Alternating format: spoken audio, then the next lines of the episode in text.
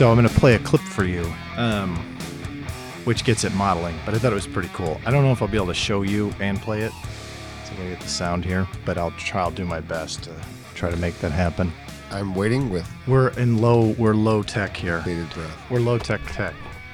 Uh, that's not going to work. I can All right. move. Oh, I could flip it upside down. There we go. Hold and, on. And the screen flips.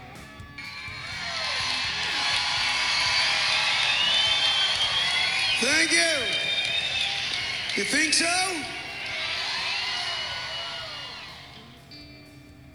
So if you're still watching, I mean, I, I think the music is enough to keep people tuned in. Probably not my stories, but I, I'm guessing, unless you're a hardcore horror fan, you might see this guy from time to time and be like, "What is he doing in there?" Adam Green, take one.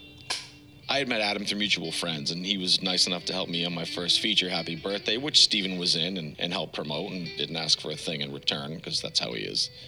But I knew Adam was a mega fan, and um, I asked him to come work with me with Steven on some character stuff, and I, I had no idea what was going on with him at that time. But this story is the epitome of who Steven is. Yeah. Um, all right, so we always close with a thing called the Steven Tyler Congratulations. All right, well, it's a tradition always end with a thing that we call the Steven Tyler Congratulations. So, dude, thank you so much for doing this. We, you know, we always end with the Steven Tyler Congratulations. Now, you actually, you've met Steven Tyler, of course, because you worked with Liv. I did. Yeah. Um, and he, he, he hugged me and said, Oh my God, man, what a beautiful film. Such a beautiful, beautiful film. Was this after the super after Uh, the super so premiere? You know, We- you know what that's like. that was the greatest thing of all time because I love Steven Tyler. Casey was making a, a movie that Steven was going to be in. I mean, what's that supposed to mean, huh? At that time, I was at the absolute lowest point in my life. Uh, just uh, a few days before um, one of my best friends and co-stars on my TV show had died, and then my wife left me uh, eight days after that, and then the network that my TV show was on got swallowed up in a merger. Every bad thing that can happen at once. So I was at rock bottom, and, and that was probably the only thing that could have gotten me out of the house at that point. Uh, at least I was smart enough to go. And we're sitting there, and he says, Hey, you know what, man? I, I forgot to say congratulations. And I was like, For, for what? Uh, And he said, What do you mean for what? Your, your movies, your TV show, your studio, all, all that you've done. Has anyone ever said congratulations? And it, it, it kind of changed everything. And he went on to explain, he said, See, that's the problem, man. As artists, it's always about what didn't go right, what's next, how can it be better. It's about you, you can't ever become complacent, but it's it's never good enough, and it's such a struggle, and we beat ourselves up. And every now and then, it's our job. We got to look each other in the eyes and say, "No, man, look what you've done." And for him, I think it was Robert Plant who had called him and just said, "You know what, Steven? Congratulations on 40 years of music, where it finally hit him, like what he had done." And in a lot of ways, he kind of saved my life because after that moment, instantly, I felt like I, I had, I, I was worthy of living, and that I, I had done something with myself, and it wasn't all over just because of everything bad that was happening. And it, it just, it started to turn everything around because I started to take his advice and pay it forward.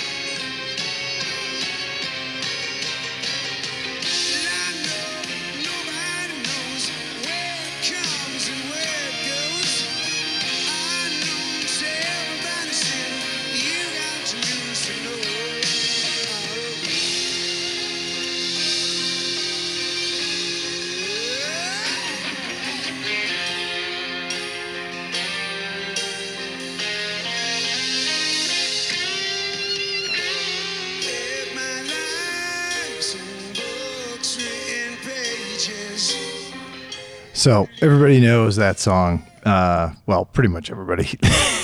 That's a good version of that too. so that's that's with a Nashville band. No, I know he did a country. he did a country. I know. I saw. Yeah. it. the documentary. Did you see that- that was Oh, the documentary? and, and the album is great. Yeah. He does a country record. And people are like, "What are you doing in Nashville?" And then he worked. I'm trying to think of it. He's a No, his bandmates first. Joe Perry was like, "Yeah, right, whatever, man." But he worked with these. Um, They're called the Loving Mary. yeah, they really this these kind of like unknown, struggling. Um, Yeah, they have chick Country drummer, artists. chick, chick right, bass and player. they were tapping. yeah. Like you want to work with these guys. They're and the album is really good. There's I would say Yeah. there's like six like really good songs that you're like, man, Aerosmith could have blew the, blown these up. you know, like and they're great. Don't get me wrong. well, but then they would have Aerosmith them. correct. Well, yeah. So that's the problem, right? that. That, that that's the problem. It then they Aerosmith them, and you know, there's a couple of things to be said about that. One is, I think this is the epitome of what we're talking about in tennis rockers. Okay, I'm going to let that sit for a second. This is the epitome of what we're talking about in tennis rockers. And by that, I mean that, you know, first of all, um, we, I believe, I think we both believe in like the mashup. You know, like what can we bring from other areas of life into this game of tennis and have it impact tennis and change tennis in a positive way, right? What can we, what can we do? And you see like Steven Tyler breaking out of his mold and just going into a totally different direction with his music. You know what I mean? It's not different. It it is very different. It's a radical departure in the tone. The instruments are a lot the same, but I mean, bringing in mandolin and banjo and stuff that, you know, that or Aerosmith never would have brought in or would have brought in once in a song somewhere, you know, and maybe shoved it on the B side. So I think it's epitome of tennis rockers in the mashup, you know, bringing in different things. But I think it's also the epitome of tennis rockers that we're talking about um, collaborating with different people and, and different things and um, sort of uh, looking for people who want to be the elder statesperson. And that's what really Steven is with all these people because he gets with this band, the Loving Mary, and then he's kind of like, he's just hanging out with them. He's not on the rock star trip. He's not, you know what I mean? He's not on the I'm a high performance coach trip. you know what I mean? He's like, he's he's just hanging out. He just wants to hang out and write some, play some music and and and have some fun and and you know play with some different people and just do some different stuff. And it was funny because the guy who did the documentary is a guy who's worked for him for I don't know 15 20 years, been on the road with him and a lot and he basically was like I've never seen Steven happier. And that's what a lot of the people that another a manager of his, she was like, "Yeah, I haven't seen him this happy in a long time cuz you know, it's just I, I haven't." So um I also brought it up because the third part about the tennis rockers thing is modeling. And it's kind of like, look at the model that this guy is. He's at this time, he's 70 years old, 69, 70 years old. And he looks amazing. by the way. he looks he looks better than people I know at like 30. Right. it's crazy how good he looks. Right. It- well, it's not, it's, it's also, he does have a fair amount of mobility and he's not, you know what I mean? He's not like, hmm, there's another guy who, you know, you know, who we, I think we all know would bark at the moon, so to speak. And he's like walking on. Are you referencing Ozzy? in almost a wheelchair. You know what I mean? Because he's so messed up. I mean, we love him, but you know, I'm anyway. a huge Ozzy fan. but as no, Zach, no, as Zach says, you know, where is Oz? He's getting the band aids put on. You know what I mean? And that's Well, the joke is when when I was like when he's on, just prop him up, like stand him up like a, a statue, Right, or one of those cardboard I mean- cutouts that has like the little like s- s- stiff piece of cardboard in the middle that stands you up.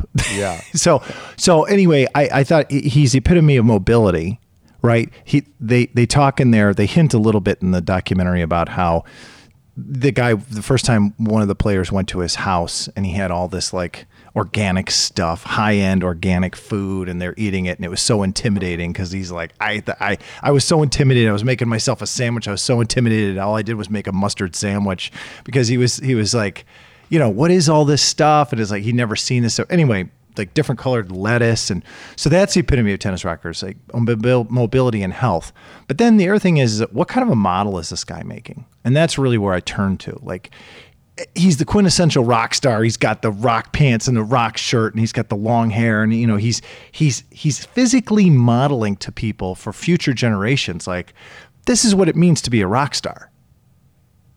Right? This is what it means. You got the you got the microphone and you got the and you're you're holding on to it and you're singing and your passion, you bring a passion, you bring a level of energy and excitement. You just you and you engage your senses and you try to project those senses onto the crowd so that people are like, I get it. Oh, that's so cool. You're modeling that.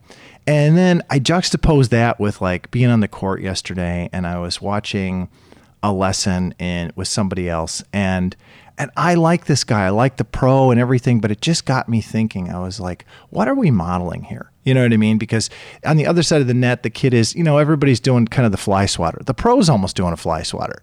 you know what I mean? Because it's a low energy lesson. I get it. You know what I mean? At some level, maybe he's matching that kid's energy. I don't know. You'd have to tell me if that's if that's something that a pro does. You match the kid's energy, but Well, of course, level of interest. If you know they don't practice, you know that you're they're there. You like the person, you like the kid, and you know that they they like you, but they don't love it, and it's something that they're doing to get them out of the house. okay. You so, know, but I you feel- don't. I think the hold on, I think the other thing also is too. So there's that element, and there's also I'm going to be standing for the next ten hours. I've got to. Oh, and I've got a a high school player coming up after this. You've got to conserve your energy. And again, I, and I do think that people have to consider that that if you want your you know i always say you get out of it what you put in right and if you want your pro to be like yeah man then you got to be like i'm ready to move not oh wow, that's way over there i can't get that really? So I have Yeah, a question think for you. there- there- there's a i'm saying this so if i bring it yeah. and i'm and you give me nothing back Uh huh. you know that well i'll get rid of you as a student but there So- so but, I- some, but i get some guys and and and, and women or coaches are like you know what i'll do it but they'll eventually just kind of fa- uh, flare out you know So we got a couple things going on. One, you mentioned self preservation, right? Now, I'm not talking about getting out there and blasting the crap out of the ball for 40 minutes with a student that's not into it. But I am talking about when I talk about modeling, and that's why I use the Steven Tyler example because this is a tennis rockers after all, but also because um, you didn't have to to do what Steven did. Yes, you have to be brave, but you you don't have to do a ton of movement to still represent and model what a rock star is, right? He's not doing the splits jumping off of a drum riser, right? He's he's but he's still driving the ship and still singing and the whole thing. And I guess what I'm getting at is I didn't see modeling like this is how we walk onto the court. This is how I want you to prepare yourself on the other side. I I I it's important that you that you kind of have a bounce that you kind of you don't have to go crazy and, and hit everything and just go nuts like you're at a slam but this is what i expect right and i expect you to hold yourself up with good posture Okay, hold on. and i So- expect so- that when you take a swing hold on Yeah, yeah. you know it's these things it's on and on and on all the way through it's your it's your level of play. And i expect that you have you start to develop somewhat of a fluidity of movement which we talked about right? And and and just modeling that. That's so what you're saying is you were getting visual cues from the coach slash pro of complete disinterest and it's kind of mirror unfortunately it's, completely mirroring apathetic. it's mirroring Apathetic. it's mirroring back what you what you're doing yeah okay so then i do agree with you and then i guess my question is should the coach be doing that or should the coach be sort of saying actually that's not tennis and you'll never really enjoy the sport if this is how you're going to approach it and so you need to take it more seriously and you need to have a stance and you need to walk a certain way and you need to carry yourself a certain way and you need to position yourself a certain way and you need to get into your movements a certain way. None of this is breaking out in a pile of sweat. Well, I think, you, but I think you need to break down. There's two types of coaches that I've seen. Well, there's more than that, but let's. I'll, can we just address two? yeah. One is somebody that loves the game to the point where they can't wait to share it with other people and other coaches and they're talking about like the techniques still 30 years later 40 years later we're still like since we were kids like oh but you know on that backhand you know, what do you think about this? And I was I was messing around with this, and there's an excitement and interest in the intrinsic value of learning the game on its own. Then there's the coach, and then that person comes to coaching. They're like they're already they're already in on the game fully. Then there's the person that liked to compete, and tennis was their chosen sport. So they're the first ones that want to demonstrate to a class. If there's multiple coaches and we're co-coaching and like we're going to demonstrate that person is like oh I'll do it. I'll show you. I'll show you. They're the one that wants to jump in immediately and show you what it looks like and look how good i am because and i'm not bagging that they're a bad coach but there's this thing that they're not coaching because they want to propagate this amazing sport.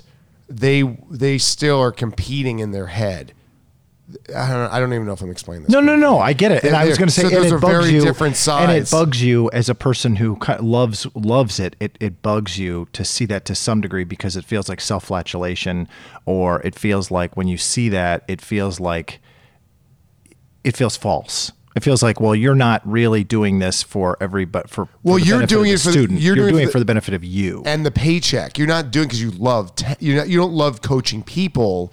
You you personally like tennis and you like com- competition, Mm-hmm. and then you just happen to coach. Right? Right. now, there's people that do both that are all in on both sides. I've seen some people that just love tennis and they just coach, but they're not going to give you academy level interest. Well, but, right, but Let's that's I that don't want to get into all the little subsections of it, but in but I'm saying, but for those there's those two. No, but I'm the reason I'm bringing that up is I'm trying to figure out why. So what you seem to be saying is that only the coach are either of these coaches going to be modeling for you because the, the coach that I saw the third coach uh, is a different kind of coach.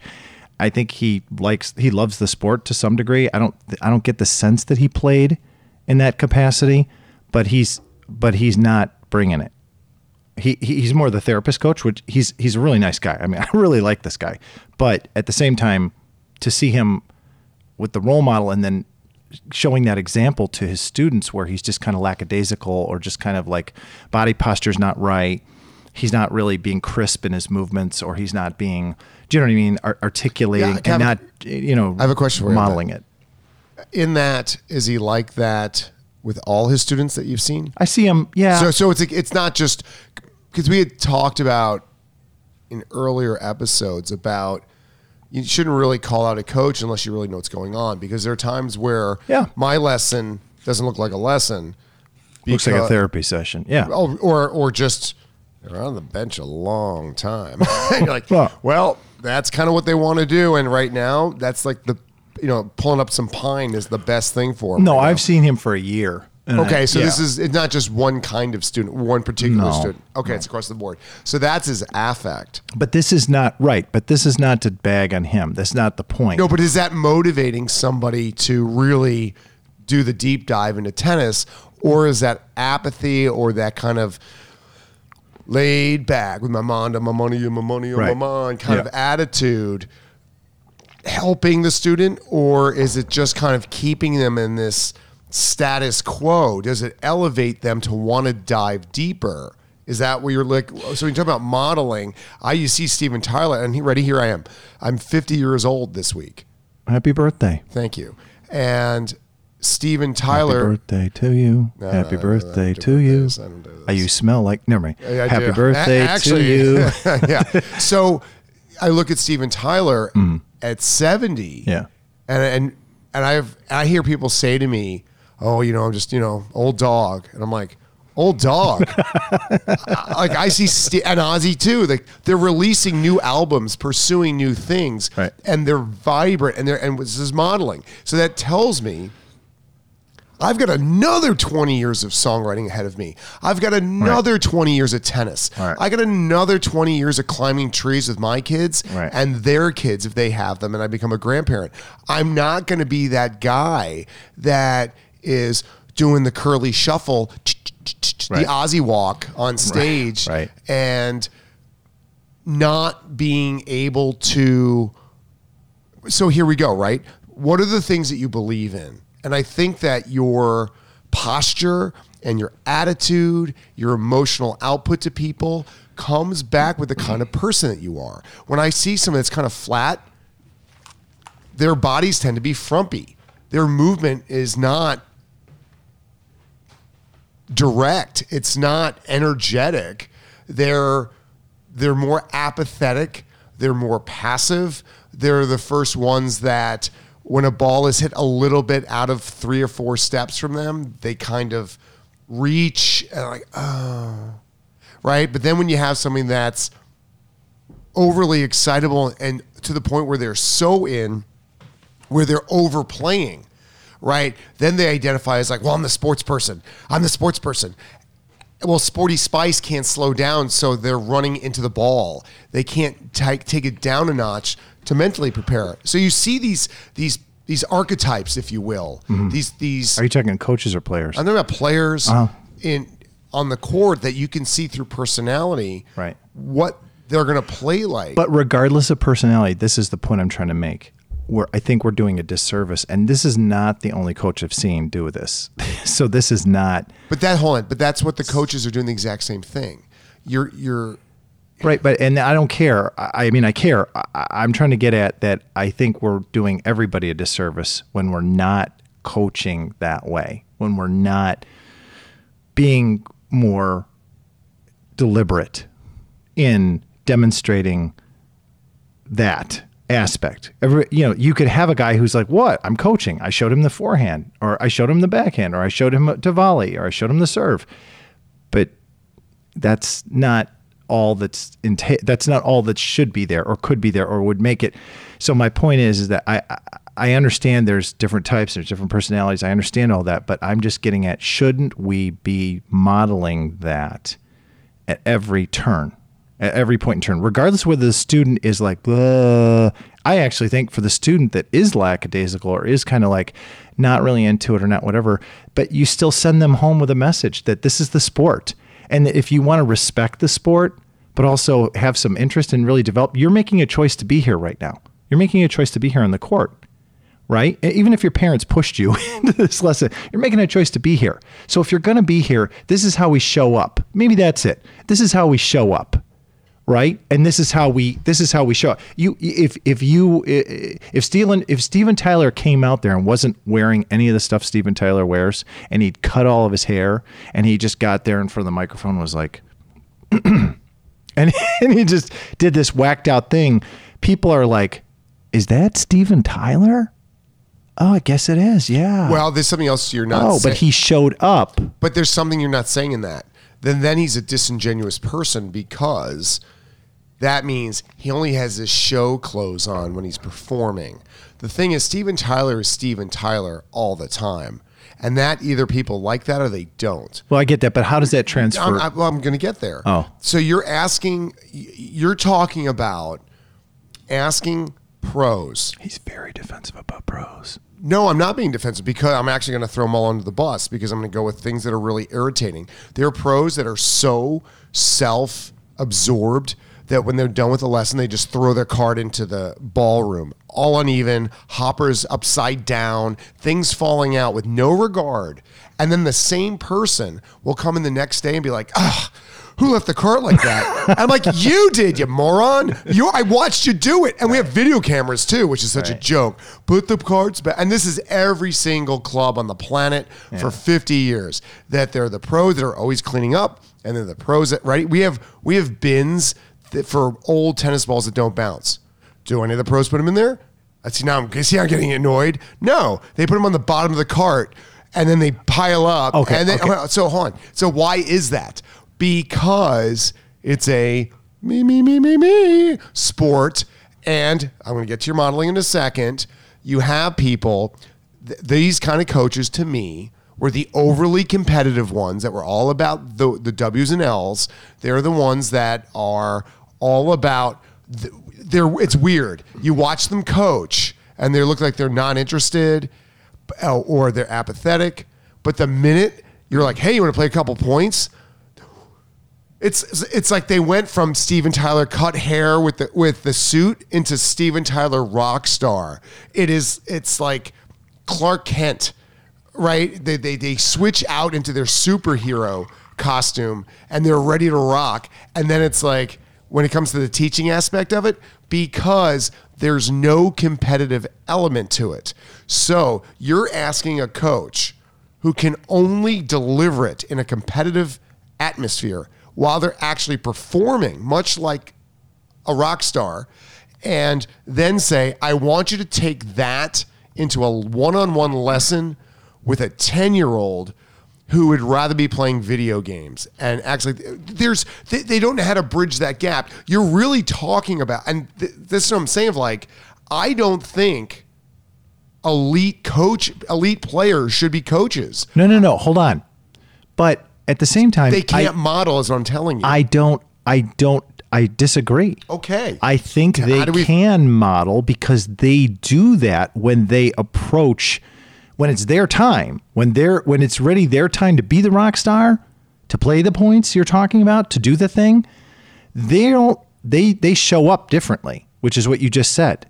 So if they show up differently then, why is it we can't ex- tell them that it's expected that you show up to model for those students?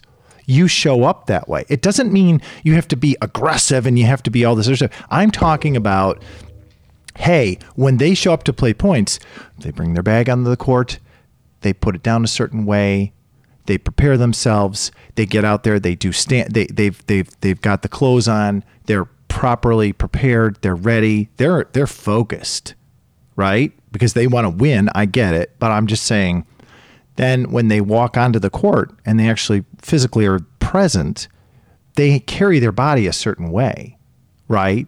They, they get into like a competitive stance or whatever. But the point is, is that you're transmitting that. Oftentimes, people, what do they say? Like people understand maybe 20% of what you said, but 80% of what you did. they can they can see what you're doing. They can see clearly and they're processing all of that. So when you walk on the court, and the point is is that when you're giving your lesson, and I don't care if it's a hand feed or it's a feed drill with your with your racket or whatever, instead of just like standing there, you know, wristing it and being like, all right, here we go. Bing. Okay, bing. All right, good. Looking good. Bing.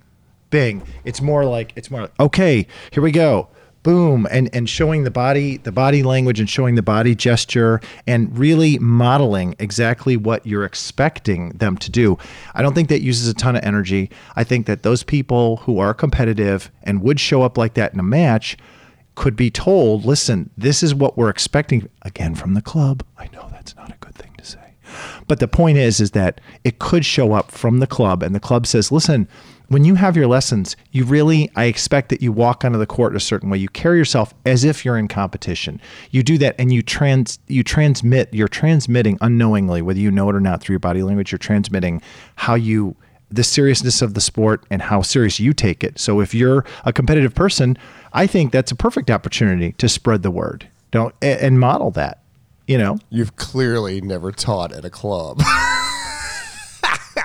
You're asking.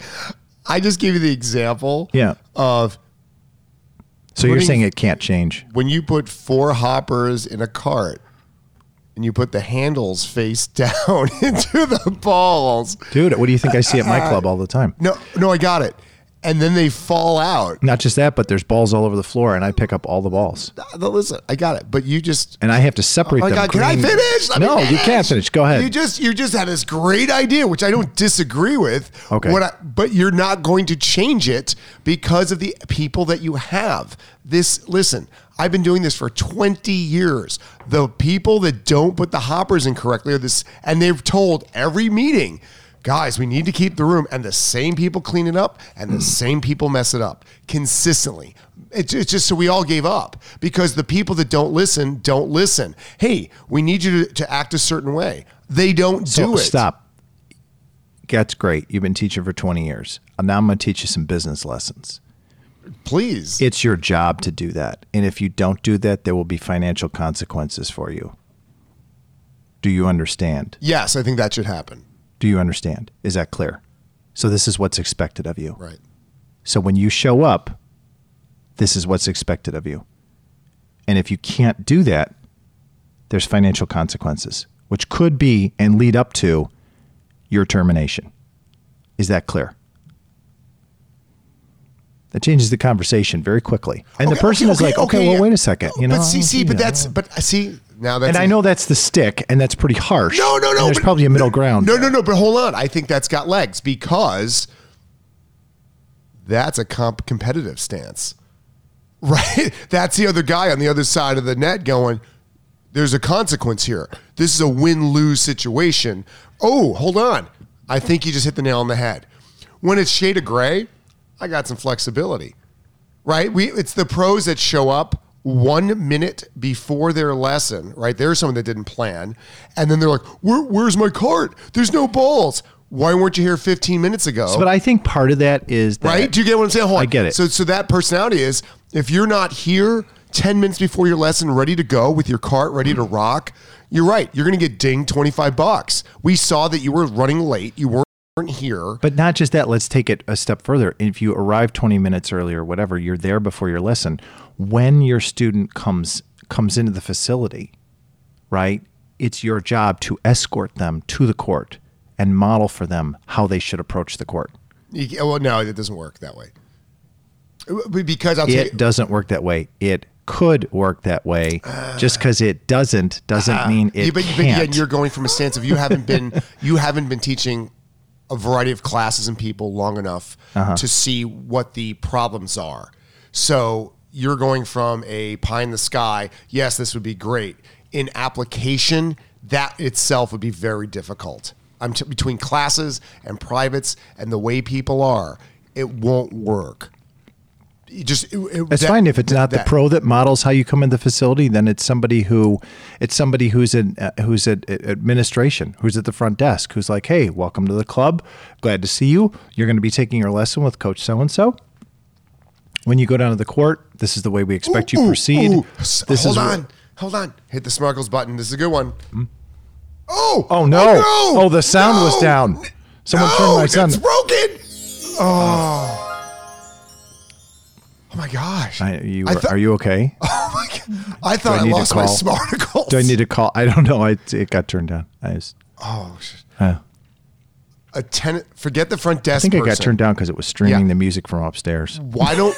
No, no. So we're ready. Here We're we go. very professional here. tennis concierge. That's what you're talking about. Someone that comes in and is there, and not necessarily for everybody, because because there's remember there. But don't you, when you go to a hotel and you experience a concierge, doesn't it actually change your like interactions just a little bit? Because you're sitting behind, there's this guy or woman behind the desk and they're perfectly manicured and they've got this whole thing and they've got this whole shtick and this whole whatever. And they're like, hello, how may I help you today? And you're like, you're like, uh, mm, well, I was wondering if there's a good deli in this neighborhood uh, that you'd recommend. All of a sudden you're changing your tune because they're modeling, they're sort of setting the tone for how this interaction is going to take place. They're not like, "Yeah, what's up?" Right? They're not they're not doing that, right? So don't you I think you're right. You're onto something when you say the tennis concierge. and that person would be able to Concierge. answer. That person should not only be able to answer questions on pros who you'd fit with. That person could answer questions on stringing. They would have to be knowledgeable about rackets themselves. Maybe they are the stringer. Maybe somebody that's really good at stringing and knowing about shoes. I mean, I've got Yeah. my, my people at the club that this person strings my racket. That's it. And I tell my sons, you go to that person. You don't just just go. He'll know everything. Right. Just do it and do what he tells you. Well, what do you think? I said, don't ask me. just because what I do is I go to him and say, what should I do? And then I'll say to him, what were the strings you put in my racket? What's the tension? And then I'll say, have you tried these shoes? Have you thought about? And on that aspect, that person would be the perfect tennis concierge. And they, but but ahead, sorry, but they, no, they have to model the, the I want to get back to though. It's not just making great suggestions. It's the, the modeling. look. No, yes, I get that. It's modeling the look of the club. The not just the, the look and feel of the club, but the purpose and the intent behind what you're going to do before you walk onto the court and when you're on the court. The purpose and intent. Because that's really important. And and I think that's what's lacking to a certain degree too. I think that's where tennis is kind of taking a backslide to some degree because it's just a free for all out there. And I think that there is no reinforcement of that purpose and intent. I mean, you know, like like Wimbledon, for example, there's a huge set of like everything. They have not changed that at all. There have been guys who rail on it who are like, I gotta wear white. Hate this. Right? I gotta wear a collar. Can't stand this. Stupid. Like there's all these guys who do that, right? But at the end of the day, they're not changing. And they're like, nope, this is the purpose and the intent of this. And then there's people who are like, it's so small. What's the point of this whole thing? And then there's all this pageantry stuff. And there are these people. And then there's the dance afterwards. Uh, They're not changing a thing. And and it's good that they haven't because they're setting the purpose and the intent of it. And it's also tradition. But by doing it, they've kept the sacred part of it and they've kept the status. That's the thing that we're, we're forgetting. They've kept the status of the whole thing. It's not to say, oh, it should be elite. I'm just saying the status is like, it's a privilege to be playing on the tennis court, especially up north where you Oh, can't get is- tennis time or this whatever. is interesting. Okay, let's let's do each major. I'll say this will be this will be like the old TV show Pyramid, where I say words and then you have to guess what I'm referencing. I'm not- I don't know. Do you a remember that? pressure? No, I'm Okay, not- here's I one. Here's know. one. It's just, it's just Pause. Pause. Mm-hmm. Tail. Mellow. Sleeping. Couch. Who am I referencing? my dog. Truman, yes, that's your dog. Okay, so this would be ready. So I will say the major and give me the word that to you is like that one word sums it up. Okay, so Wimbledon. I guess white or grass. No, but I guess not a description though of like I'm not looking for like the I failed the game. no what it means. Like what what what does Wimbledon equals what? It equals tradition. Yeah, I guess so. Hmm, Okay. What it, U.S. Open equals I guess they all say tradition, don't they? yeah, yeah, but see US US Open is edgy, edgy. I guess so. Yeah, yeah. Okay, what's the Australian Open? Hot. yeah, boiling, Hot, yeah. boiling. Okay, French Open.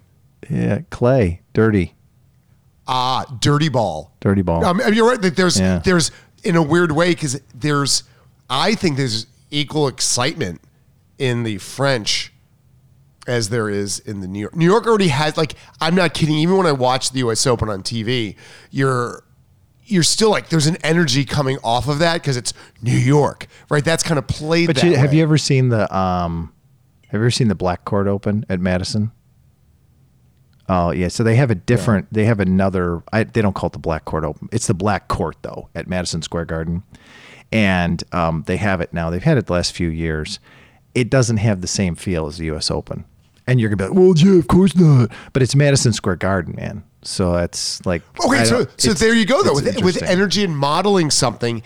So let's say also then modeling is marketing that when you turn on Wimbledon, you're not like, oh, it's vibrating out of the screen. You're thinking like, there's the queen, and here I've got my you know morning, and everyone's got their s uh, their sun hats on, right? Their Sunday hats. Yeah. It, there's a there's a very breakfast breakfast at Wimbledon. Right. Right. And New York is at night, nightlife, edgy. Right. People are New- screaming. No, it's no, rude. No, New York It's is no. New York is the crowd will turn on you.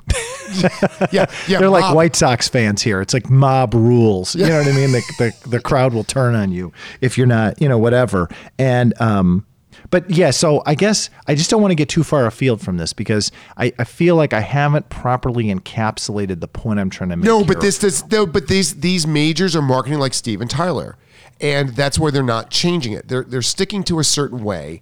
And what we were trying to say is, I was actually saying this is not possible because you're trying to motivate people that cannot be motivated to do this based on how they're wired. But then you're saying the facility should come in or the organization for the marketing like they do for Wimbledon and say no.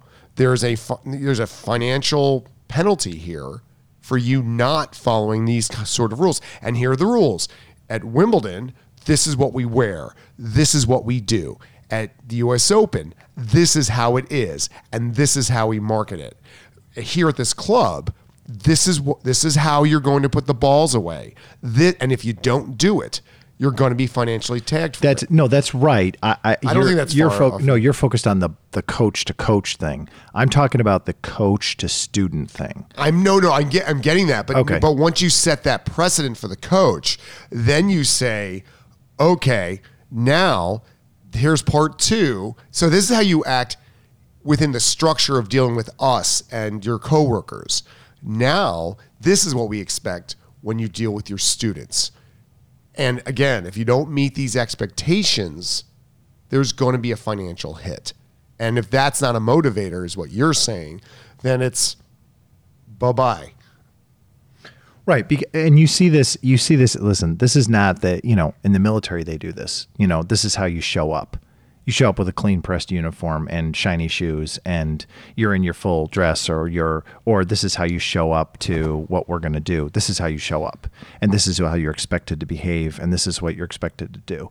And um, it, I, I just get the sense in watching a lot of lessons for the last six, seven years.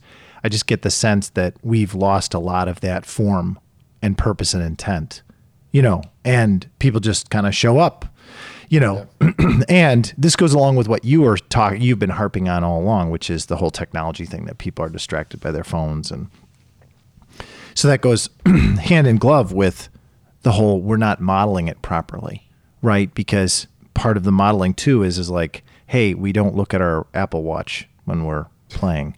Hey, we don't grab for our phone in between. When we're in between, when we're it doesn't matter. It's not about in between matches and points and all that stuff. It could just be, hey, when we're taking a water break for just a minute or two, we're still processing or thinking about what we just did and then we're trying to ask questions about that. And if you don't have any questions, that's okay. It's you're new to the process. You're going to learn eventually to ask questions and develop yourself. And we're you're thinking about how this whole thing applies to you and maybe some of your limitations, some of your weaknesses, and then you're thinking about how you need to work on this. Right? So you as a player are actively engaged with this whole thing and you're doing it in this way. And I think the coach is at the forefront of modeling that because I don't think especially when you're talking about younger students, anybody under 16 is not going to be thinking about it. Some of them will because they'll have modeled it by watching it from a slam and they'll see how Rafa comes onto the court or Roger comes onto the court and they kind of model that to a certain extent. But that's about where it ends. And what I'm getting at is like I think we need to carry it much further in because I think that's one of the things we've weakened about tennis that's caused us to be weak in tennis.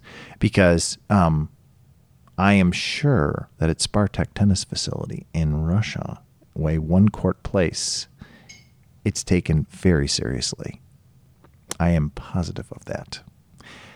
But not you think? but not in the not in the spoiled rotten USA with uh, six indoor courts or eight indoor courts, and you know I got driven up to the front of the building and dropped off, and I I've got my racket and I'm ready. Teach me something, teacher. Um, it's a little different, but my point is is that I I, I don't want to. I, I think it's really important that we start modeling the purpose and the intent. And so, because when I see it, because I see a lot of these lessons, and I'll, I'll see the kid, and there's no energy, and I'm just like, this is just. I know it's not a waste of time. I view it as a waste of time because the way I approach tennis, maybe it's not. It's getting the kid out. He's having some activity. He's enjoying himself to some degree. But I also think it's doing a disservice to everything because it's doing a disservice to the to future of tennis. It's almost like, listen, if you don't uh, if it were my facility if you you have this is how we everybody shows up. This is the purpose and the intent. This is how the coaches show up and this is the message and the body language and everything that transcends from the coaches down to the students. And if you're not following that if you're a student why not and if you're not if you're rebelling that's cool you can rebel but that's not really you know that's not i don't want that to infect the other people and maybe this is not the club for you and the point is is that the whole grand point of this whole modeling thing is I think it's also hurting our play. It's not just hurting our development, but it's hurting our play because it's like you're sending this weird signal. And I've seen this over and over. So basically, we're not going to focus on any of that until you turn about 14. And then all of a sudden it's get serious time. Well, I want to be on the tennis team. well, maybe I've got enough. Maybe he's got enough juice in him or she's good enough to be to get a college scholarship. She's got to get serious though. She's got to get serious if she's going to do this. He's got to get serious. And it's like, well, wait a second. Why aren't we getting serious like the previous 10 years or the previous 8 years? Like meaning it doesn't have to be like, you know, military style, but the thing I'm I'm trying to say is like it should be somewhat serious right from the beginning, even when you're talking about Tiny Tots class. Like, hey guys, this is how we go onto the court. Hey guys, this is the stance we try to have. Hey guys, this is this is what we're going for. This is the model. And you could do it in various ways. It doesn't have to be just the coach modeling. The coach could bring up videos and show of little kids or, you know, younger kids taking the stance and, and then they see the modeling and they go, Oh, okay, that's what I'm supposed to do. And then it it it it instills a purpose and intent that is somewhat serious without taking it too seriously. So the problem, I think, I have I have multiple things to say on on this. By the way, just from, in my opinion, again, in the world of in the text world, it's IMO. in the in, in the world of people taking everything wrong. is this IMHO or IMO? In my humble opinion, This or could be this could be a PPO or an HMO. I'm not really sure right now. Boy, you're showing your age. Oh, Go ahead. Lord. So there is. We need to clarify. So what? Uh, this is tennis. So the, we're going to contradict her. I'm going to contradict tennis rockers and what I'm about to say. There needs to be a set of guidelines that we can all agree on that this is tennis. Unfortunately, this is tennis turned into, which I, I always joke about, turn to the side, low to high, touch the sky.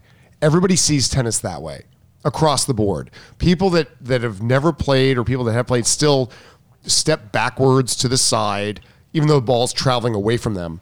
And then they, they stare to go away. And then they swing straight up and then catch the racket over their left shoulder that has become the look of tennis since the day I started. And it's just, and there's still, there's a major university here that mm. people go there and I have to undo everything they've taught. And the players themselves don't play like that at all. And it's a good university, like good tennis players.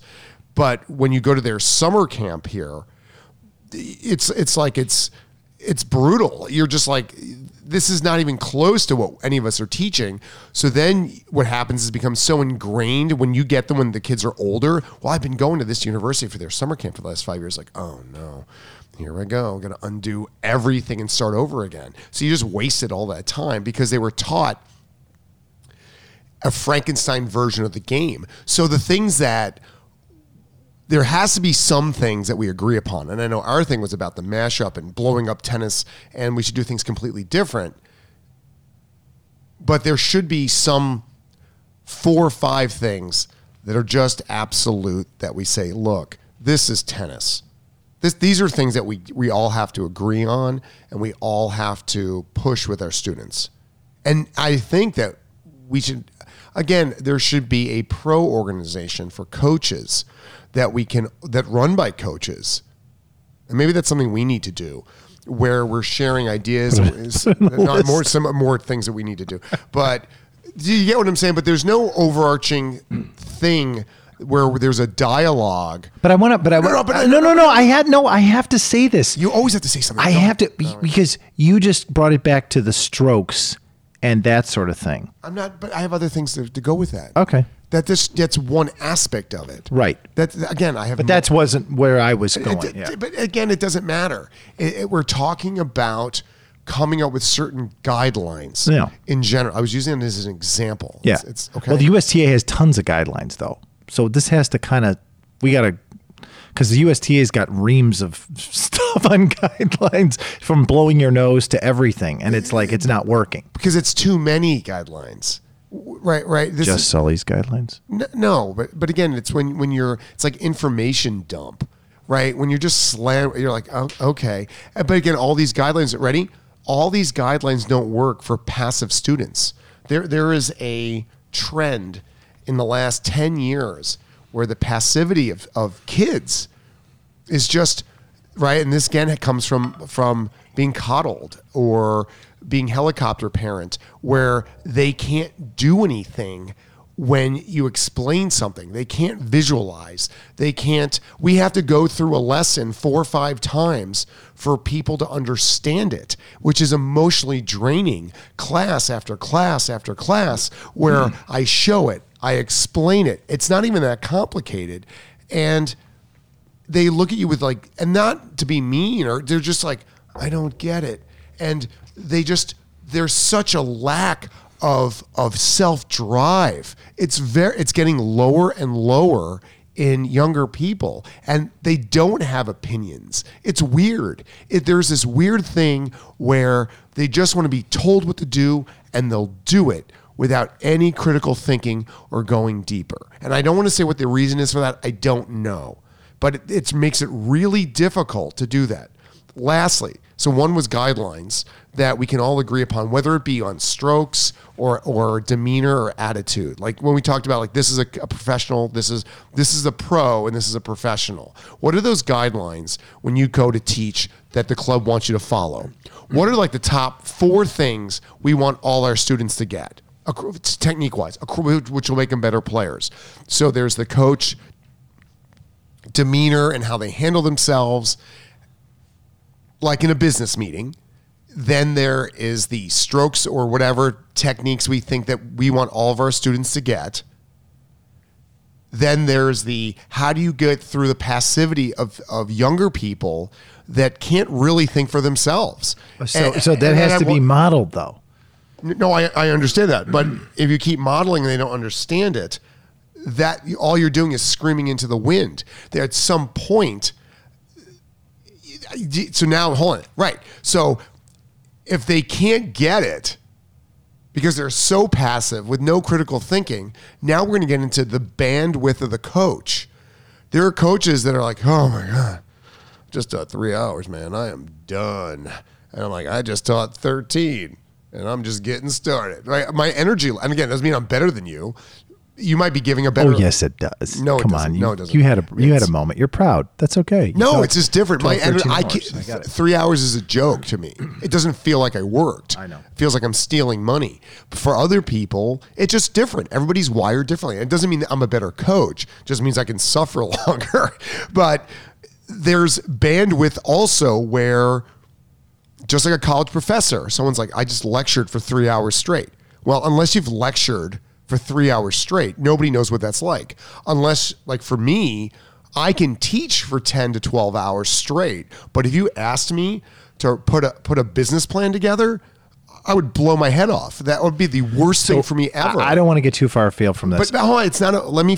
Ah, it's band. So we have the bandwidth of the coach, Yep. the passivity of the students, and then we have what things can we all agree on that we're going to model. And all these things are at play at the same time. I think you're giving huge excuses to everybody, and I'm kind of aggravated. I think I'm living in the real world. And I, I, that's great. So we should all just say screw it and not change anything. Here's what I'm saying. I'm saying when you say things like you're talking about the bandwidth of the coach, some guys just can't handle it, but I can handle everything. And then you're talking about the passivity of the student. I think you're giving too much. You're giving way too much latitude. It's like listen. It, Wimbledon doesn't do any of that. Wimbledon says, listen, if you want to play at Wimbledon, you want to attend, this is how it goes.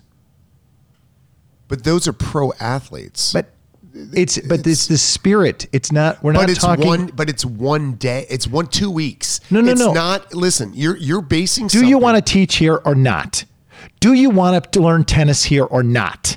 If you do, this is how it goes. If you don't, go somewhere else. That's it. Do you or don't you? It's that simple. It doesn't have to be this whole like, oh, but you got to understand, you got to understand, you got to understand. I don't have to understand anything. The only time I have to understand is if my business model is like, listen, I've got to understand because I've got nobody based on this approach. I'm getting we're we're not paying the bills. we're going to have to close up. But what I'm saying is what I'm suggesting is if you want to be here, then this is how you have to show up. Businesses do it all the time. Businesses do it all the time. They don't they don't they don't sit there and say, "Listen, our employees only have so much bandwidth. If uh you know, if they don't listen, if you can't handle an 8-hour shift and you can't do it to the expectations of the business, then it's not going to work out so here for you. So you're talking about a training program, a real training program. and and they do it all the time too in the passivity of of of other people they're like you know bob can i just talk to you for a second? Um you know you, you really you know when when you're when you're approaching the customers at the customer service desk you can't be like hey what's up? So if you do that again it's really not going to work out here for you. Okay? Thank you. Have a good day. What I'm trying to say is, is yes, you're talking about a training program, but not really. Training programs, you know what? You and I could put together a 10 minute video that just plays on a loop. and it has like those cheap, those cheap introductions. That's like how we approach the court. And it's got a kid who carries his bag a certain way, and it's a video loop. And he walks down to the court and he walks over and he waves to the, the teacher and he prepares to get on the court and then we say this is how he gets onto the court and then he puts his bag down and he gets ready and he then he stands there and he stands there ready and then he does it notice bob's here's bob again notice his body position bob's body position it just rhymes so go with it so but the point is that and then now bob is in the lesson or bobby whatever and now Bob is in the lesson. Notice how Bob makes eye contact with the teacher. Notice how when the teacher explains something, the teacher, and we could have one for the coaches too, right? This is Bobby Senior, the coach. The point is, is that he walks onto the court. He's there early with his ball cart. When a student walks on, he greets them with a hello, and he models for them when when he's hitting. Notice his body stance notice how what he brings to it. He doesn't do this, and we can have a big circle on it with a guy just standing there going like this, hitting the ball. He does this. He models it for the student, right? When the student plays, the student is to expected to do this, to make these movements, the tennis, the tennis appropriate body movements, right? And and when the t and and and, and when and then we can have another video when a teacher's explaining something and he could have a board, like a position, like an X's and O's thing. The student is paying attention and looking and nodding in agreement or asking questions by raising a hand.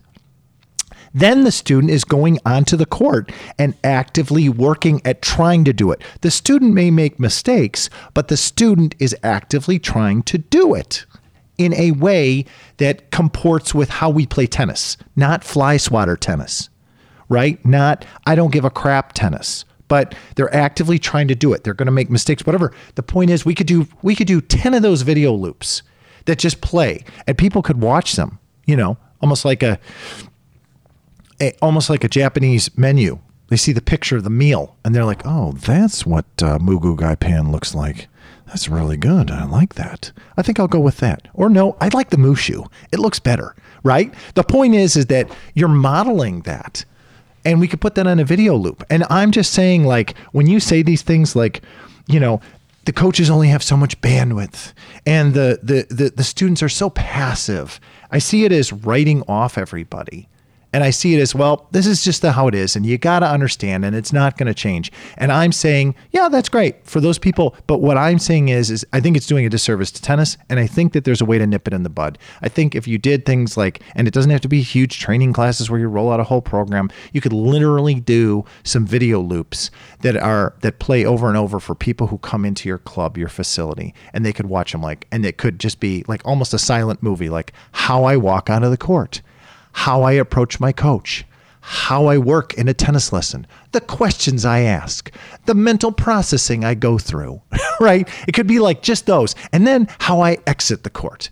Bye bye. You know what I mean? And then we could also have court etiquette. I don't leave trash. I put away my trash. I put, away, you know what I'm saying? Like all these things, like these video loops. I know they sound ridiculous. They almost sound like driver's ed, you know, things. Remember the driver's ed class stuff that you had where it's like, this is Bob. He's getting ready to, there's Bob again. He's getting ready to leave his house. And now he's going to make sure that he has ample time before he is going to go and drive. He's not going to be in a hurry because if Bob is in a hurry and he's on the road, he's likely to die.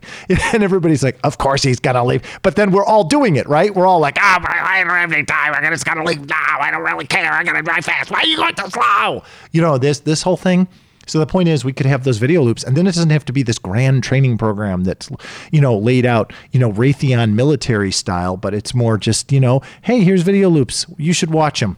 I want you to stand there for 20 minutes and watch these video loops. They're pretty important. When you come to our club, they're kind of like they, they. This is the way we do it here, and people will be like, oh, oh look at that. So and then it helps because you have to have other people. Now look is everybody going to lockstep follow this? Are you going to have people is it going to be a hot mess?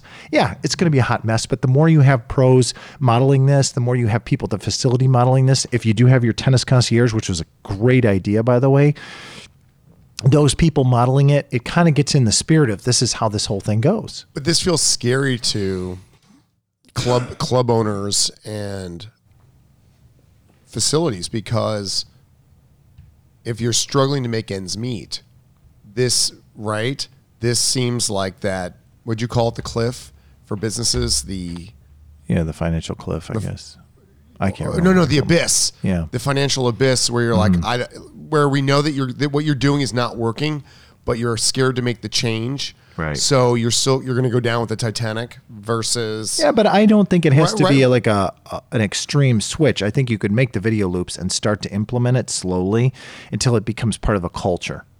I'm not suggesting that you make a hard right turn or you do a 180 in your business model and tell kick everybody out who's basically doesn't give a crap. I'm saying slowly, but sh- it's the frog boiling water thing, right?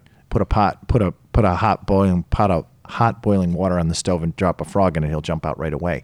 But if you put a frog in some water in a pot and it's cold, he'll sit there and then you turn up the heat and then you watch what happens and his feet stick and now it's too late. But the point is, is that you change the culture slowly and you start to un you start to unveil that culture like this is how we do it and this is the modeling that we do i mean come on if you were to join a rock band and you were to show up if you were to join aerosmith let's say you were now the bass player in aerosmith you're not going to show up and be like hey what's up? What's up joey? What's up? What's up steve? What's up?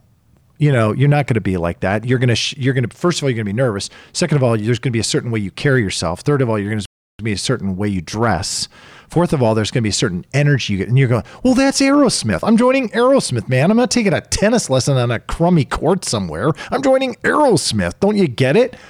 Well yeah i do but like what if in five ten years you want to go out for the tennis team or you want to play for college tennis? I mean then what? You're going to not have had you're not going to have practiced any of that stuff. And now you're going to have you're going to be short and you got to hurry up and you got to figure out how to do all that like all i'm saying is like and and also it, it gets people into into what they're doing more it develops that depth of interest which i've always been harping on you know it just Yeah, but what, what- again, I'm not disagreeing with you. I'm just, I just see so many hurdles. I'm going to tell you, I have people that I've taught who I really care mm-hmm. about, young people that in a lesson will be great in a private, and then they go out to a class and they play exactly the opposite, not even close. And you're like, what happened? And- And they're just like, I don't. There's just, again, I've seen coaches that are really trying, who I really like. So in that, case, are don't you just don't you just write it off? Aren't you just like, well, you know what? They're just never gonna. So I'm gonna focus my energy. I'll still be good for them, but I'm gonna focus my energy on the kid who is really trying. No, no, but uh, nah, no, no, no, no, no. That's not what I said. Okay. That's not what I, I didn't say. They're not trying. There's a giant disconnect. Th- That's what I'm saying. Unless you've been teaching people for a while, and coaches and teachers, school teachers know also, there is a complete separation where you're like, what just happened? This is not even close to what we worked on. We've been working on for mm-hmm. 10 weeks. The, the girl, again, I had that girl yesterday in class, 10 private lessons, a thousand dollars of lessons. And there wasn't one thing that stuck. And again, I don't think, and I've had, con- like, you've had conversations, we've had up and down the, r- trying to figure out what's going on. And there's just nothing. And I modeled it. I've done everything you said the way I've, uh, this, because that's who I am as a person. And it didn't work. And when you have that with multiple students on a daily basis, it's it's and again I do bristle because it's hard for you for you to cavalierly say all these great things when I'm there and other coaches are now nodding their head with me like It's brutal. You got to be kidding me. I just spent running up and down this court for you, giving my energy every time we have a lesson, blasting with you, and not one thing stuck. And it and they're not doing the, the students not doing maliciously. They're not trying not to try. They're like, I don't know, and you're like, I don't know. And at some point, like everyone's just like throwing their hands up, and you're like, I, I guess we'll just kind of roll this until I don't know, you get it or you don't. And so, So so, so I guess I'm just saying I'm not disagreeing with you. Right. What I'm saying is this is this is really difficult to to change. And I want the culture to change because I I hold this sport in such high regard. The, tennis and music are my two things, man. Right. And I'm very very lucky. And if anybody can has one of those things, and I, they they know what I'm talking about. But Yeah. but I don't. Again, to get this to change, we need some ma- people to like say, okay. We're not going to throw our hands up. We're going to really, we're going to all dig in here across the board and not make this a competitive thing between clubs. We're going to club share our students. We're going to really try to help everybody out in the tennis community from from state to state, from town to town. If you're in Northbrook, you're in Glenview, you know what? There's a pro over in Northbrook you should work with. Hey, there's somebody over in Glenview you should work with. Hey, you should work with Sully or blah, blah, blah in Wilmette. Here are these different, because this person would be right for you. Because when every, when every club is healthy, the sport of tennis is healthy. So what you're saying is that we're in tennis is in an economic position where it can't afford to do this. But uh, right, and I get uh, right, but uh, you're like me saying then how do we get to that? And this is the suggestion that you're making to how we get to beca- become economically sound and viable that we can make other changes also. These are small changes we can make. I what I'm hearing from you that would make this economically feasible to make even bigger sweeping changes that would bring people back to the game of tennis to stop being such an elite sport there where this could become something that everybody wants to do and will be on the path to being elite. Not necessarily that they'll become elite themselves and i get that but i'm also i want what you're saying don't get me wrong i'm, I'm agreeing with you but at the same time i'm like oh my i mean there's so many hurdles here and i'm going to tell you it also comes down to the openness of the students the openness of the parents the openness of players that are already out there that throw their tennis top cans on the court and so but leave this it in is interesting. this is it. i get it. I this and i and, and i think we're on the same path here. This is interesting because really what you seem to be saying is we're coming at it from two different angles as we usually do. What you seem to be saying is that the culture is such that there is that it's so prevailing that it's going this way that it's it's it's almost too much to to to make a change now and it's very risky economically. And what i'm saying is i don't care. I'm saying that maybe we're doing ourselves a disservice because we're maybe we need to go down the road of making tennis a little bit we need to get small before we can get big again. And we need to pare back before we can expand. And that's what I'm trying to get Okay, to. I see what you're saying. If we pare back and we make it a little more exclusive, a little bit more whatever, a bit more wimbledon right. Here's a good, maybe bad analogy, but there is a new, and I, I don't know the name of it, so don't ask me. I can't remember, but it's um I think it's a new um it's a new technology app or forum. It might even be a podcast forum, and it's by invitation only. right. And the only way you can get access to this is if somebody has been a guest on this thing. Right. And that's the only way you can you can hear episodes and then somebody who's been a guest will share that with you. And it, the premise is exclusivity. The premise is paring back instead of making it. It's going the opposite of what we've done. The free culture, right? The free culture. it- of course, it should be free. Everything is free. Well, you get what you pay for, right? And and then the dollar chasing and the whole thing. And all I'm suggesting is maybe tennis needs to pare back before it can bloom, before it can you know it can go forward a little bit. Yeah, no, and I, I think this makes sense to me. I wanted to expound for a second that I feel that outside culture is permeating the inside culture of tennis so much, and it's so evasive. Invasive. In, uh, yeah, it's um, yeah, sorry, um, invasive, and it's subversive. There, there, there we go. It's it's like it's just kind of, I guess that apathy, the ki- kids not being able to look at movement, like look at patterns and process, to critical think on their own, to be handheld through every step of every process for every little bit of minutia. That it's it's drain that. And again, I, I'm going to blame our culture right now. The information Well, so I ha- has just permeated into every aspect of our that it, that it's it's shutting it down. Well, I- so I'll get, I'll share this quick oh, story with you. So I'm talking with my kids about their snow shoveling experience and their little business that they set up. And my my kids are very young and they decide to do this on their own, which is wacky to me, which is which is great. But I said to them, I kind of inversed it in the car ride on the way out the other day. I was like, "So, did you guys have a class in snow shoveling?" And they're like, "No." And I'm like, "You mean someone didn't show you how to use a shovel?" And they're like, "No." And I said, "Well, where did you learn to use a shovel?" And they're like, "I don't know, backyard, digging at the beach, whatever." And I'm like, "Okay." I said, "Did someone teach you how to walk down the sidewalk and walk to a neighbor's house and walk up to the door and knock or ring?" They're like, "No.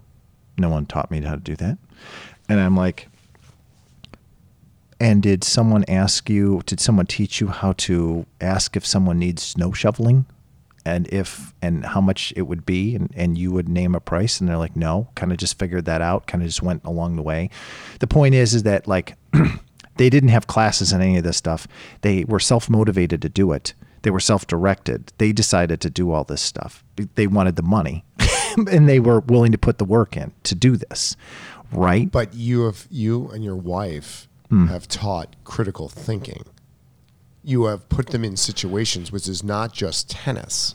Right. And that's why I started working with you because you have allowed them tons of free time to be kids. Right. This is not this is not heavy-handed Right. parenting where sometimes I think you come across like I'm running the show and it's this way all the time and this is the way I talk because I'm Coach Claude and I'm the dad and this is the way it goes, guys, and just do what I tell you.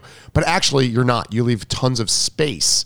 That's just your intensity. The that's not through your actions. Your actions are they have tons and tons of time to play, be imaginative, and be kids. And then there are moments of, hey guys, we got to like chores. We hmm. like we every Saturday we had to do chores in the Sullivan house. Right. Hedge. My mom would do the hedges, and we would have to run behind her with a rake. And in, right, and she's like, "Hurry up, boys!" And we'd be, I'd be raking, and my brother would be putting in the Got a bag. cigarette in her mouth while she's No, she had quit by that time, but she should have quit earlier, actually. But it was, you know, it was Yeah. clean time, and Right. we, the expectation was we did not do anything until our chores were finished every Right. single Saturday. Right. But that, get, but that's also. I'll be honest with you. That's why, like at nine, I was like, I want a job. So hold on a second. So Fran Sullivan, she did that. She modeled for you what was expected. yes, Why isn't the tennis club doing that? Be, and what you're seeing, what you're saying is that it, it's a chicken and egg thing. You're saying that the people can't be modeled to because they won't take to it, and they might also resist it, and that might also cause them to walk away from your tennis club and not want to pay your bills, which is a real problem. and and and you seem to be saying that but but if we slowly made some changes could we not have a could we not have that effect ultimately? Hurry up boys. Come on let's go. This is the way we do it. Just if you take that just that small that small example. Like okay you're following me. This is the way we do it right? Not not hey whatever. Oh check my apple watch. Uh mom i have to i got a message i gotta get to. I can't get the rest of these uh trimmed off uh evergreen bushes. I gotta check that. Okay. You know, there isn't, there wasn't that obviously at the time, but I'm just saying Fran would be swinging with the hedge clippers. she would have taken the hedge trimmer and Oh, sawed off your Oh, Apple my Watch, sawed off your Apple And Watch and stepped on it my with her hand heel. boot. Right. Yeah. No, but the point I'm trying to make is that if parents can do it, or they used to do it, if then clubs can do it, coaches can do it. And it doesn't have to be this big, giant, monumental thing. And I don't, it can happen slowly and it can happen deliberately. And it can, before you know it, it's the culture has completely changed, right? We're not saying go in and do a 180 on every tennis club's culture. We're just, I'm just saying, me, I'm speaking for this, is we slowly start to implement some of these changes. You know, just start with something simple. I need you guys, I need the front desk to walk the people down or model to them how they walk onto the court. Just do that. Really? Okay, we're doing that. Huh, Why are we doing that? Well, we just think it's a good idea. Then we let a couple weeks go by or a couple months go by, and it's like, and you know, when they walk onto the court, coaches, we're going to need you to, we're going to need you to set the expectations with them. These are the four expectations.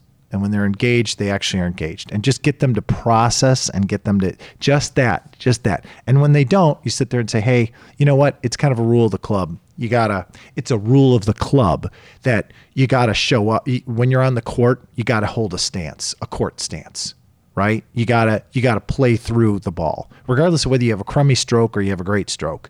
This is the rule of the club, and you kind of got to do that. And they're like, "Oh, it's the rule of the club." Okay, right?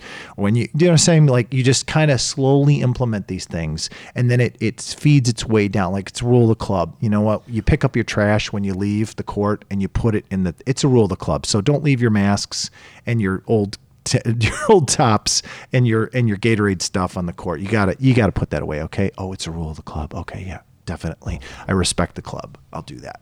Yeah. But then there needs to be a penalty if you don't. Right? There needs to be some sort of Maybe it's a tra- maybe it's a litter Slap penalty. on the wrist. It's a litter penalty. Five bucks.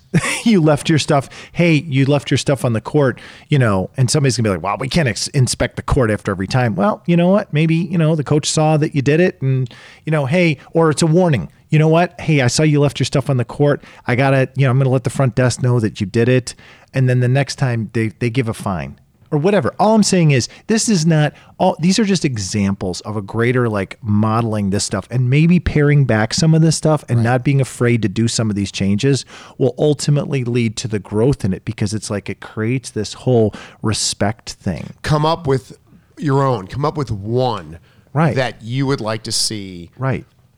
happen in your club. Yeah. With your coaches or with your desk staff, Your students. your student. Yeah. No, well, this happens to students. You need to you need to have it uh, and, and the club, and that will affect the students. Right. Right. Well, get right. It doesn't affect the Right. students You train unless you train the people that are working there to impart the lessons to the people who come there, the customers. yes. Yeah, they Yes. impart they impart that behavior. They impart that whatever it is. They impart that intention to show up. This is how you show up. This is how you play. This is how you practice. Even if you're not a very good player, it doesn't really matter. Even if you're just wanting to be a recreational player, this is you know Well, it's going to make you better. yeah Right. Right. I mean, there's there's welcome to the club. right this so again ready and we had talked about this like a marketing thing this is tennis so like so for me when you keep saying these things this is where and i know we got to wrap this up but because you have players that are more it's a me sport they're they're always contradicting or trying to prove what a, like another coach didn't address or work on. And you're like listen i didn't get to that.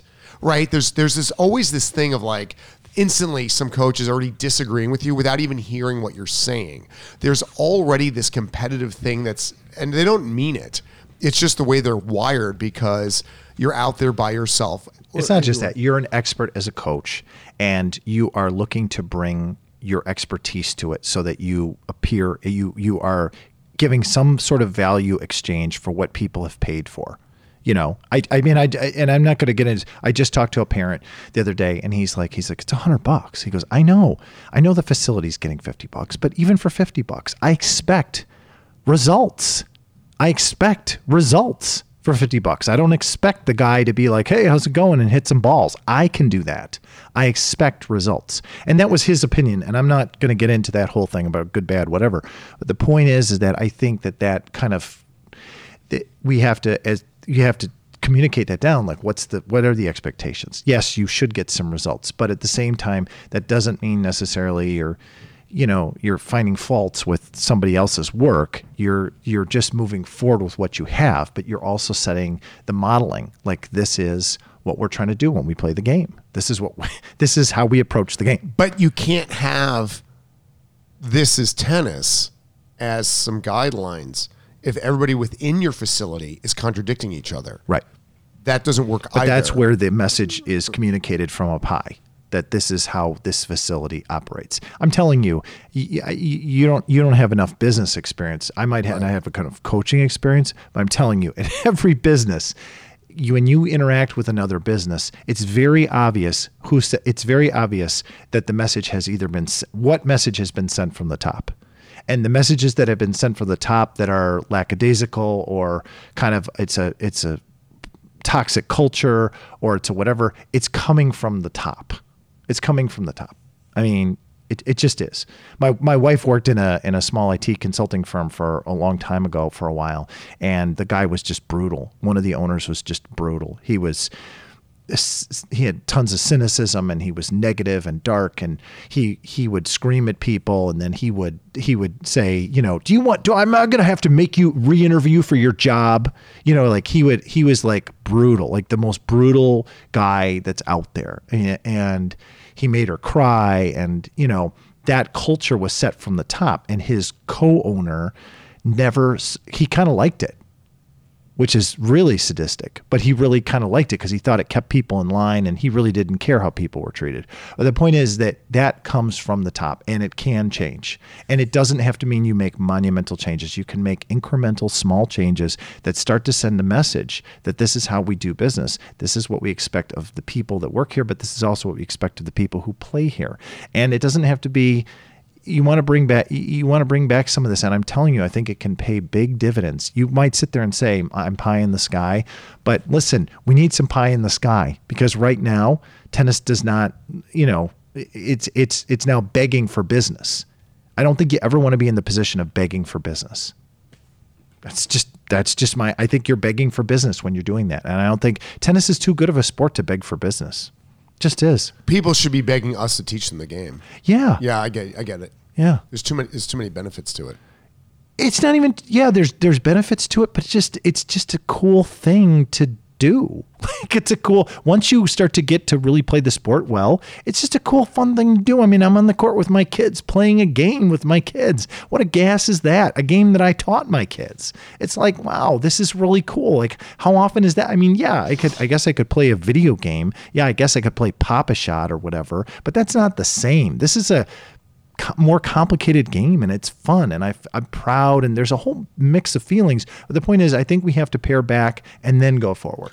So we're looking at coaches modeling some sort of behavior with attitude, emotional that the club wants. So the club is going to set that And physical behavior. and physical behavior, and not saying you can't have your personality. We're saying, Of course that, not. right? There's these things here that we'd like you to to be like or to implement, but you can still be you, right?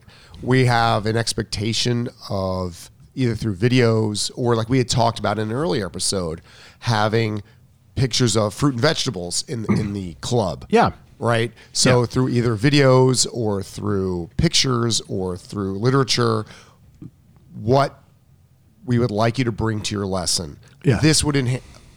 You know what? Actually, you know, hold on. Why isn't there that? Why isn't there like like the Ten Commandments Yeah.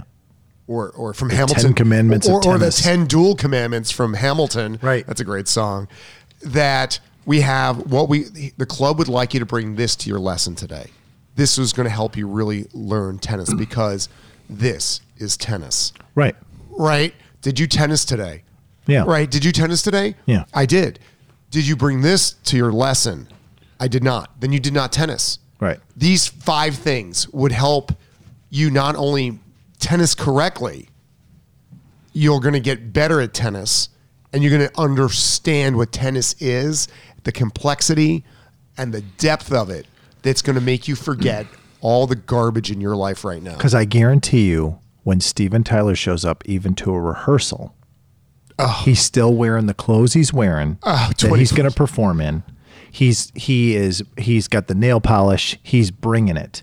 He's bringing it. And even when he's at a rehearsal, probably in some warehouse somewhere for the new album or whatever, he's bringing it. He's he's showing up a certain way. He's doing the whole thing, and he doesn't have a coach who's saying, "Hey, now uh, when you show up at the uh, Aerosmith rehearsal." You're going to want to wear this and walk in this way. and you're going to want to talk like this. And then you're going to want to sing like this, really passionate. You're going to want to hold on to the microphone a certain way. And then you're going to want to scream low into it and then stare out into space and engage your audience just like that. But hold on. Go ahead. but- but do it. You can do it, the- Steven. But there's a balance here. Hold on. But there's a balance here between modeling behavior and that you expect from like let's say a company and authenticity of who you are as a person. You know, as a creative, you're allowed you're making your own brand and you're carving out your own system and then you're like this is my system, right? So Yeah, but, Robert Plant, Robert Plant from Led Zeppelin, and um, oh god, now I'm losing. Who's the Def Leppard guy? God, Joe I- Elliott? Joe Elliott. They all pretty much grab the microphone, have long hair, and approach it a certain way. They all have personalities, and they're all different. But the point is, is that they show up as a rock star. They know Yeah, but there's- how to drive that bus. But there's an authenticity to that. Like I'm a huge Doors fan, right? And everyone's like, "Oh, Jim looks cool, cool in the leather jeans." Well, that's all he had, and he actually wore them without underwear like five days a week, and he smelled. Yeah, right. But everyone's like, "But on stage, it looked really cool."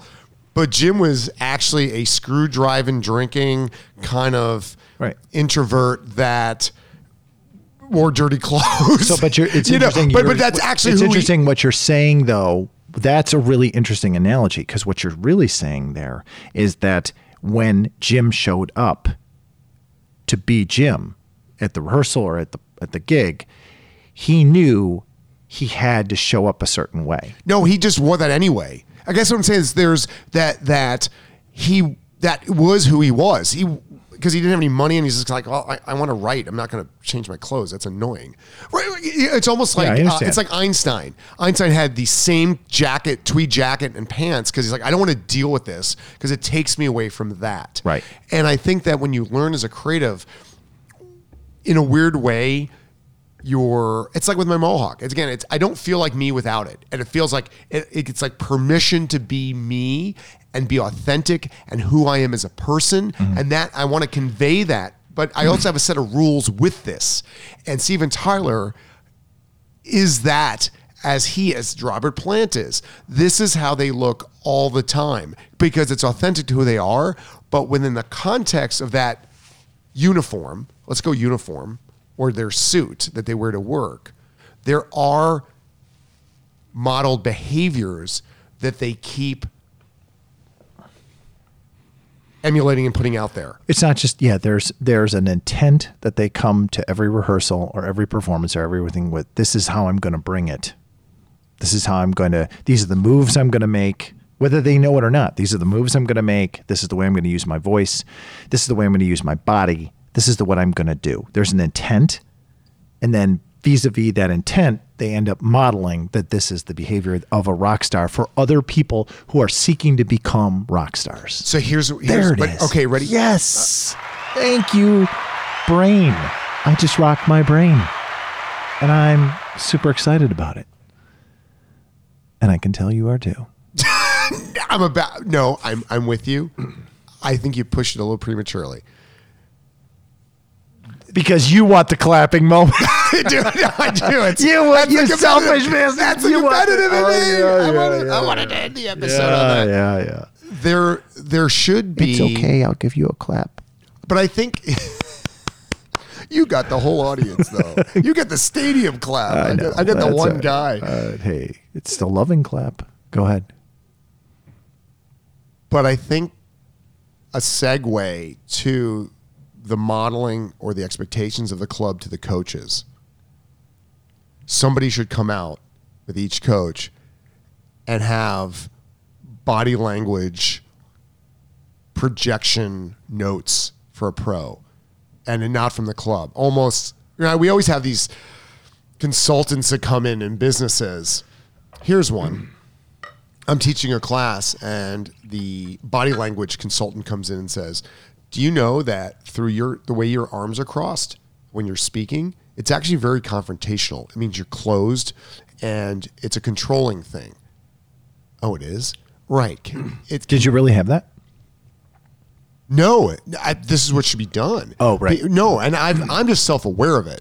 Right. I, I'm I'm a fr- like I said, I- I've got crazy brain. I, I replay in my head. Yeah, yeah. No, I know. You know, because you ooh, no, my- it's not just that. You want to get your message across. Yeah, yeah, no, but what I'm saying though is I feel days where I'm edgy, where I've had a Right. bad, my kids were just r- destroying me and Yeah. I just couldn't keep up. And then I go to work and I'm just edgy and I can feel it. Right. And I'm, and I'm trying to catch myself of like, oh, I'm coming across aggressive. I need to, like, I'm in class Yeah. trying to run, run my lesson. I know that feeling. I've been in a podcast with a guy who's really edgy, and then, and he's like really edgy, really edgy, and I'm like, oh, this is gonna be fun.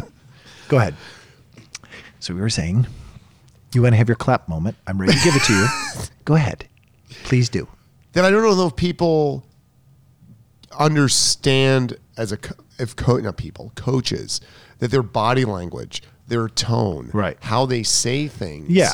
really influences how somebody is learning. Yeah. right. Whether or not they put up their their def- their these are hidden barriers. We could be creating our own hidden barriers. Right.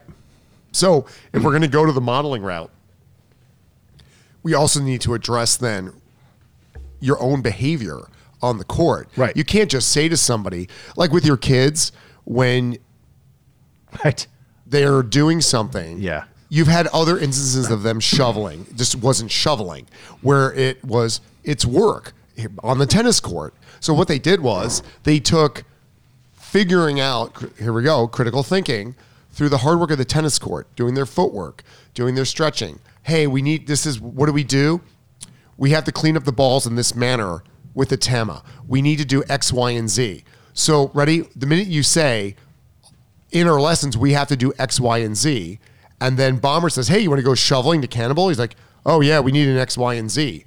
Well, what do we need? Well, we use a hopper to clean up tennis balls. I guess we need a shovel. No, there's two of us. We need two shovels. We only have one. I know. I'll steal one from the neighbors. They don't use the shovel. Right. But there's also, oh, I've seen mom and dad walk into the tennis facility and say, Hey guys, how's it going? We have a court. So they're watching that interaction Right. in a transactional Right way. before before I go on the tennis facility, I mean, my kids, even though they go on and they start practicing, they see all the stuff I do to set it up. Like I'm closing the curtain, I'm getting the I'm getting the cones. There's your modeling. Yeah. So what they did was they took that modeling Right. and then took that model and applied it to shoveling snow and added a financial trax- transaction Right. on the other side where you're paying for court time. They're now getting paid to shovel. So now they're at the front desk. Right. Right. So but they've they've connected those dots. Right. And so that's where you I agree with there's modeling and but if you're unable to see the similarities between walking into the tennis club, being the customer, and then flipping it into shoveling snow, Right. where you're the business. And that was, I guess, what I was trying to say earlier. They're not connecting dots. Right. People are not able to see that. Do you see that these are the same thing? They're just dressed differently. I guess the thing is, is and we can close on this or whatever you want, but I guess the thing is, if my kid was studying to be a rock star, and who knows, maybe he will. but the point is, if my kid was studying to be a rock star, I would be, I, I- not just getting him into voice lessons and his other instrument lessons, but I would also be showing him the passion and the energy that he needs to bring. I'd be showing him the clothes he needs to choose from, the way just not he can choose his own style, but the clothes, the way it the way it works, the way the whole thing. I'd be showing him that and I'd be delivering on the energy and I'd be trying to pass along the intention and the everything that you're going to bring to it when you're going to show up as a rock star. Uh, so it's the same thing as you're going to show up as a tennis player, but this is the energy and the intention you're going to you're going to bring to it.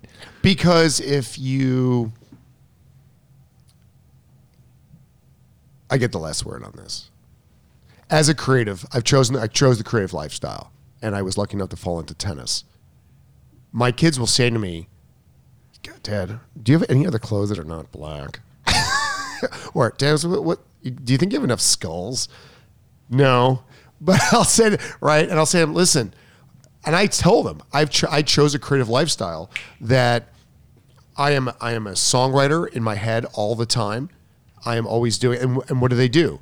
They see me every morning, skull ring, skull necklace. I got my right. I got my black shirt. Hmm, what should I wear with the black shirt?